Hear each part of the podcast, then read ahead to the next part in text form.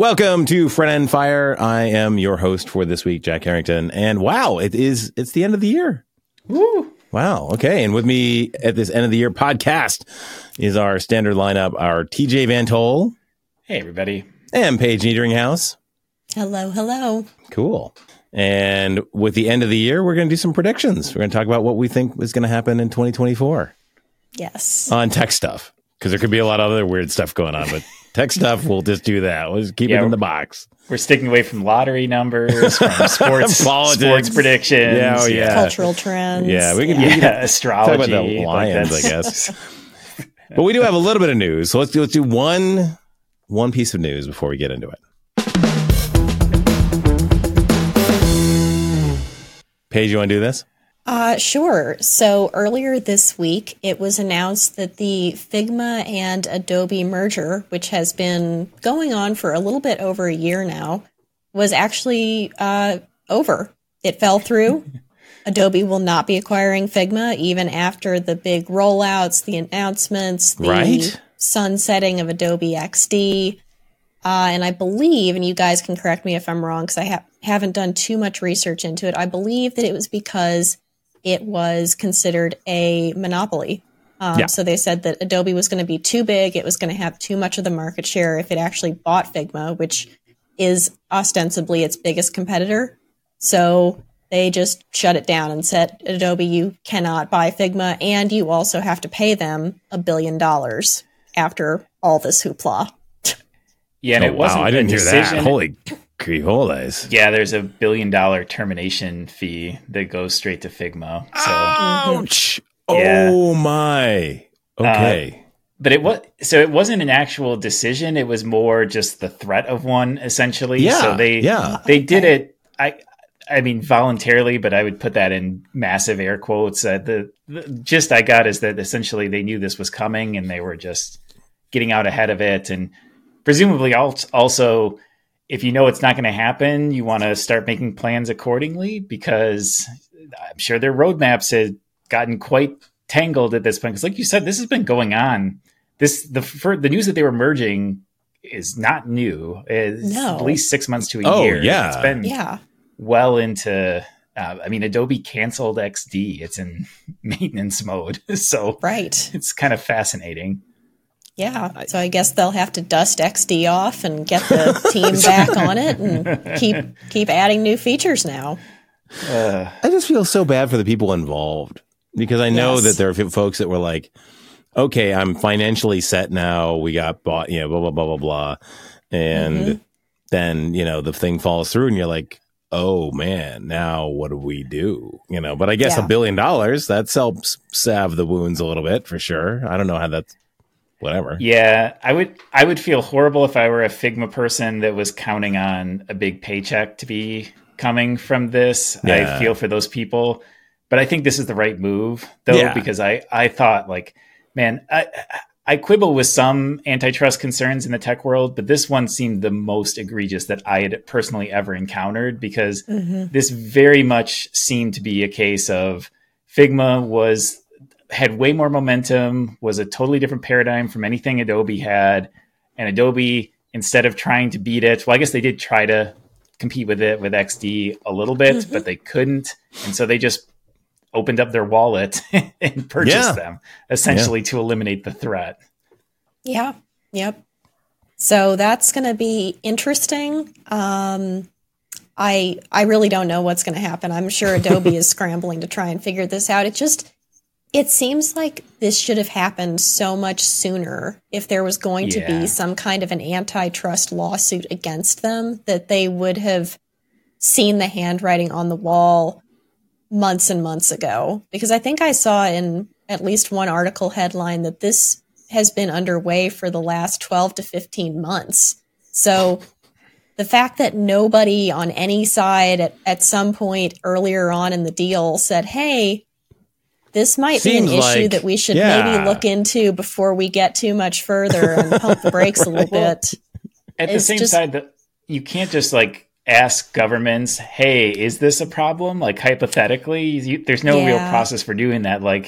Hey, FTC, is this considered a kosher thing for us to be using? So True. You kind of just have to pull the trigger and see. I mean, clearly they had enough confidence internally.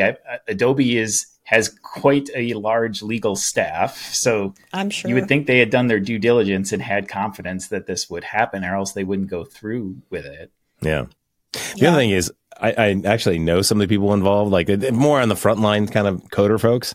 I was at Macromedia. Macromedia got acquired. I still know people there, blah, blah, blah. And there was a lot of trading of people between Adobe and Figma. There was a lot of Figma, ex-Adobe folks at Figma. And so it's basically kind of like them coming home, except now you're not coming home anymore. Yeah.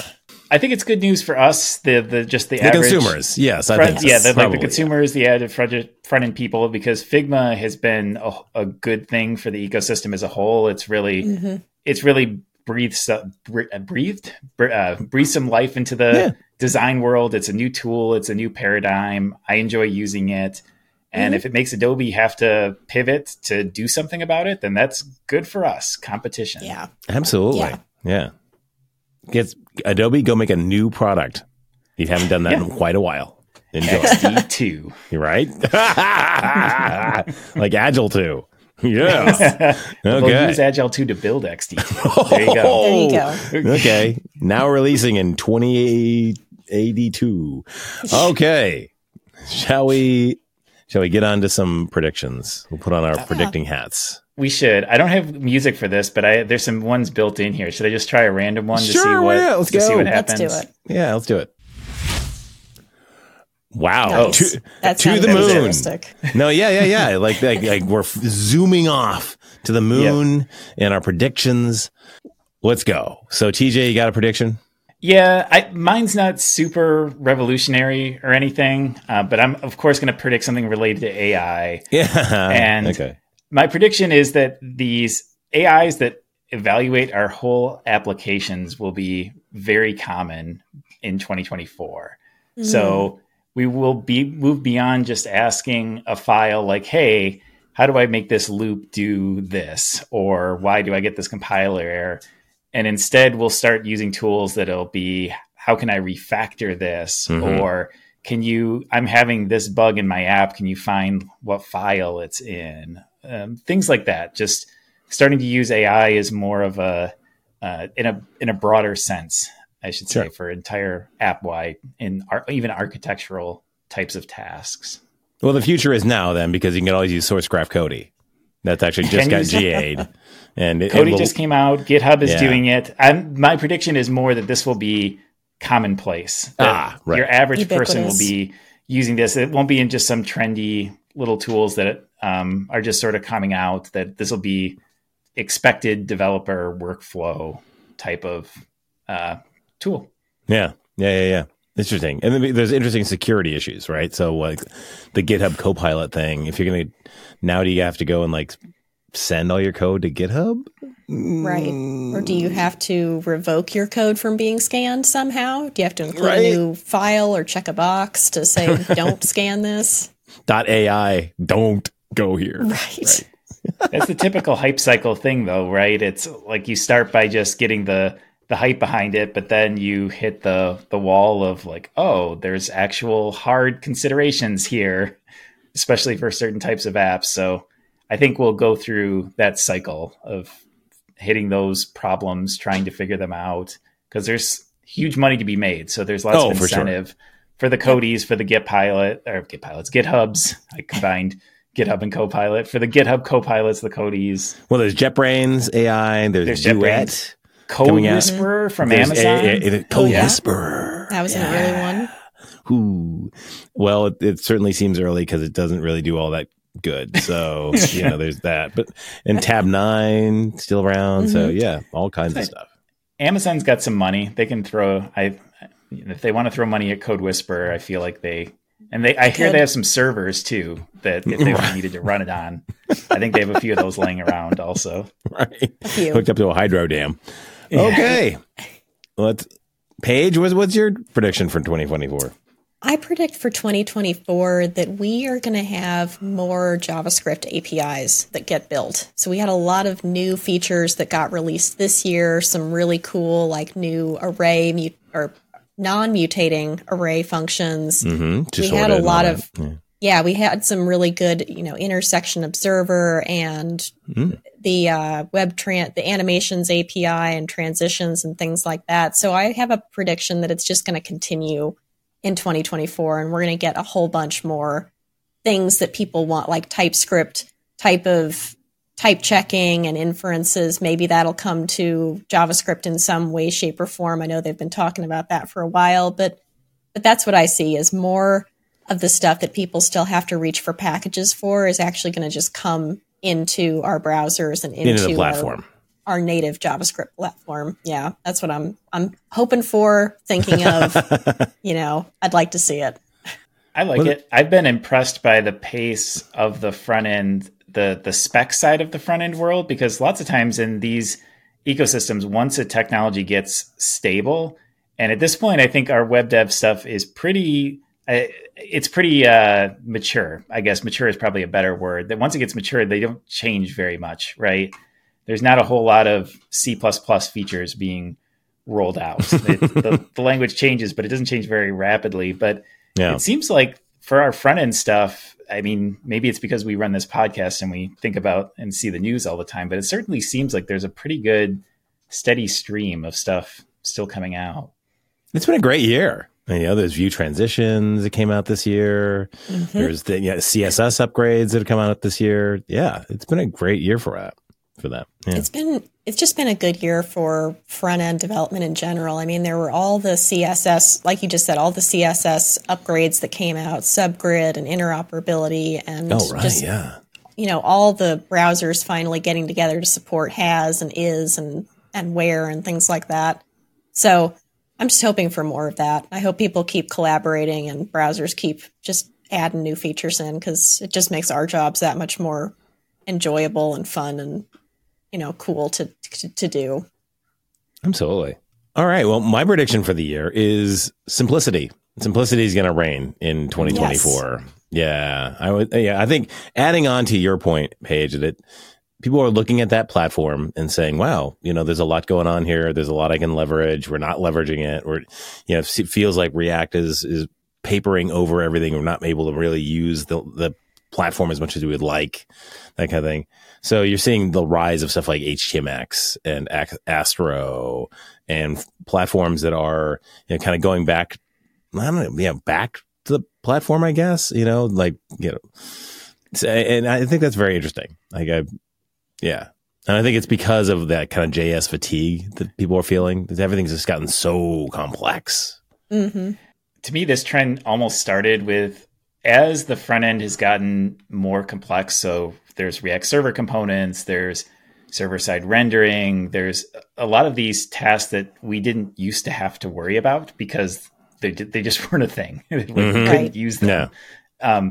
But now that we can, it's easy to get just overwhelmed with this stuff. Yeah. And you don't sometimes want to research the 7 or 8 different ways that this can be done. And you just want the simple way to implement. Right. Or how do I do it?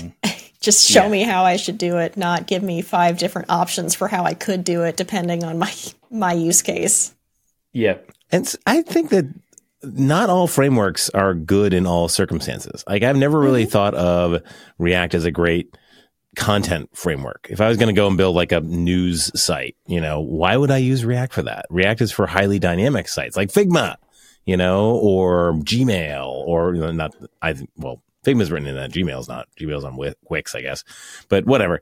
Very highly dynamic sites are fundamentally a different thing than an e-commerce site or a content site. And so why use the same framework on both? Why? I get the feeling we're going to start getting to the place where people are comfortable saying, we're not going to use React for that. We're going to use this other thing. For every person that there is listening to a podcast like this that likes to keep up with the latest and greatest, there are armies of people that are just looking to do their job, go about their day-to-day, want something that's well-documented and that'll help them build stuff that solves problems for people, but then go home and enjoy their lives. Right. Exactly. So. Go home, play some, you know, whatever, Baldur's Gate, whatever, and just, you know, hang with the kids. Yeah, it's battle tested. It's something that's been around for ages, but it still works just as well as it did when it first came out. There's a lot to be said for that. So far, I think Astro is probably the biggest beneficiary so far of that trend. Yeah. Just because it's done quite well this year, just market share, usage, and that'll probably continue. And maybe some of these other tools will help with that also. Mm-hmm. Yeah. I think Astro is going to have a real good year next year. I just don't know. Yeah. But I just don't know what the roadmap is for Astro. It's like, kind of like Astro is going from this kind of weird, this little side project that most people weren't taking all that seriously to something like, you're like, hey guys, you need like actually tell us, where are you going with this? Like, you know, because it's interesting and I want to be part of that rocket ship. Yeah. I wonder, like, one of my other sort of mini predictions for this year is I wonder if all this VC money going into the front end world, I wonder if there's going to be a reality check for some of these companies. That Vercel seems to be doing decently well. But yeah, it's also hard to know. We have no numbers. We have no internal way of knowing how well they're doing, but there's also Dino, which raised $21 million, Bun, which raised $7 million. Astro, I believe, raised some money also, although I don't know the specifics of their arrangement.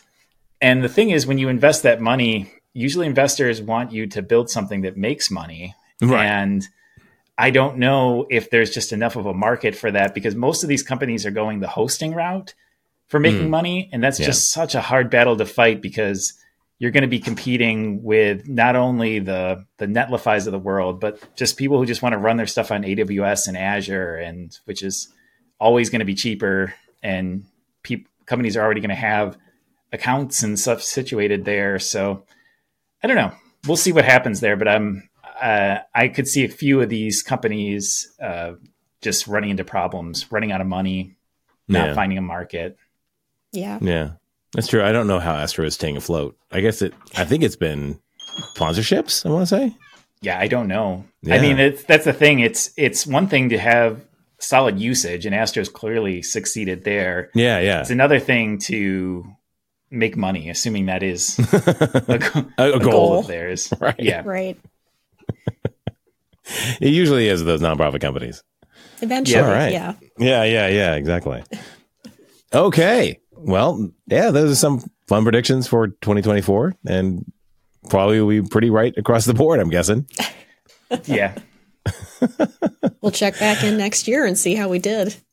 All right. Fantastic. So shall we talk about the things that are making us happy right now?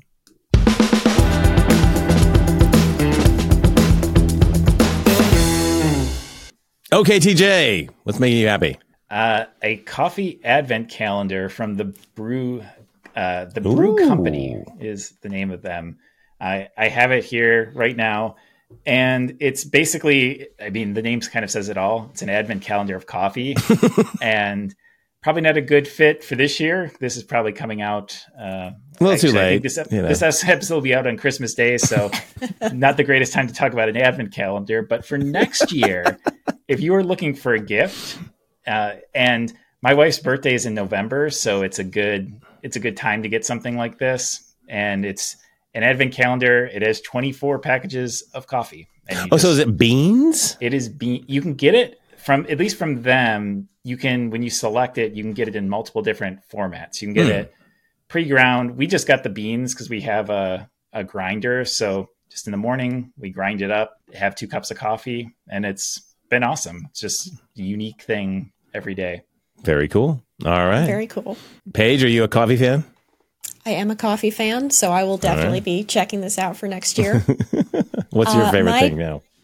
My thing that is making me happy this week is a TV series that's on Apple TV. It's called The Morning Show. I don't know if you've heard. Morning Show's so good. All right. Yeah. So it is, I guess it's kind of a parody of what is going on behind the scenes at the Today Show, Good Morning America, Just kind of roll all of those into one, all the news organizations that are on national television. But it's a lot more about the drama behind the scenes of who gets to be like the anchor for the evening news and who gets to be on the morning show and has to do the ridiculously early wake-up calls and kind of the power struggles in between them. So Jennifer Aniston is one of the main characters. Reese Witherspoon is another one.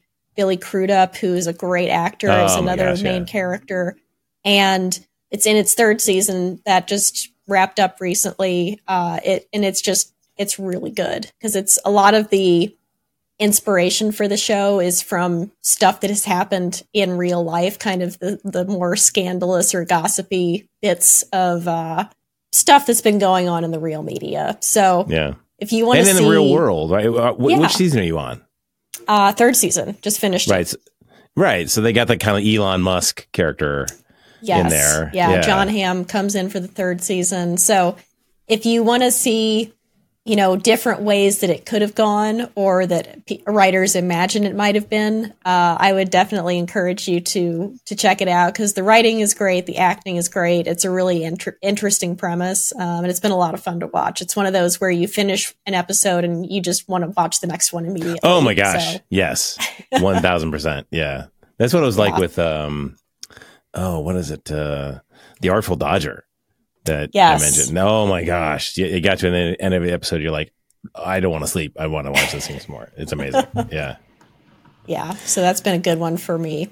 Well, I should say what's really making me happy this week is TJ's lighting stuff for the tree, which, you know, has been awesome. That very cool. I actually had to it was terrible. Like we've done the entire tree. All the ornaments were on it. Everything was done. Yeah. And I'm like, oh, but we got this cool thing, you know? So I ended up personally taking all the stuff off, putting all the lights on, but it's so worth it. It was really cool. So yeah, we've got the pictures of the tree or videos of the trees in the channel. So go and check those out for sure. What else? Oh, there was one more thing that was making me happy though this week. I'm spacing on it, but yeah, it was, that's really fun. The only great thing about it actually is the lighting stuff that you'll be able to reuse it. Halloween, or if you're doing a YouTube channel or something like that and you want to have some stuff in the background, yep. You know, just a really cool lighting system to play around with. Yeah.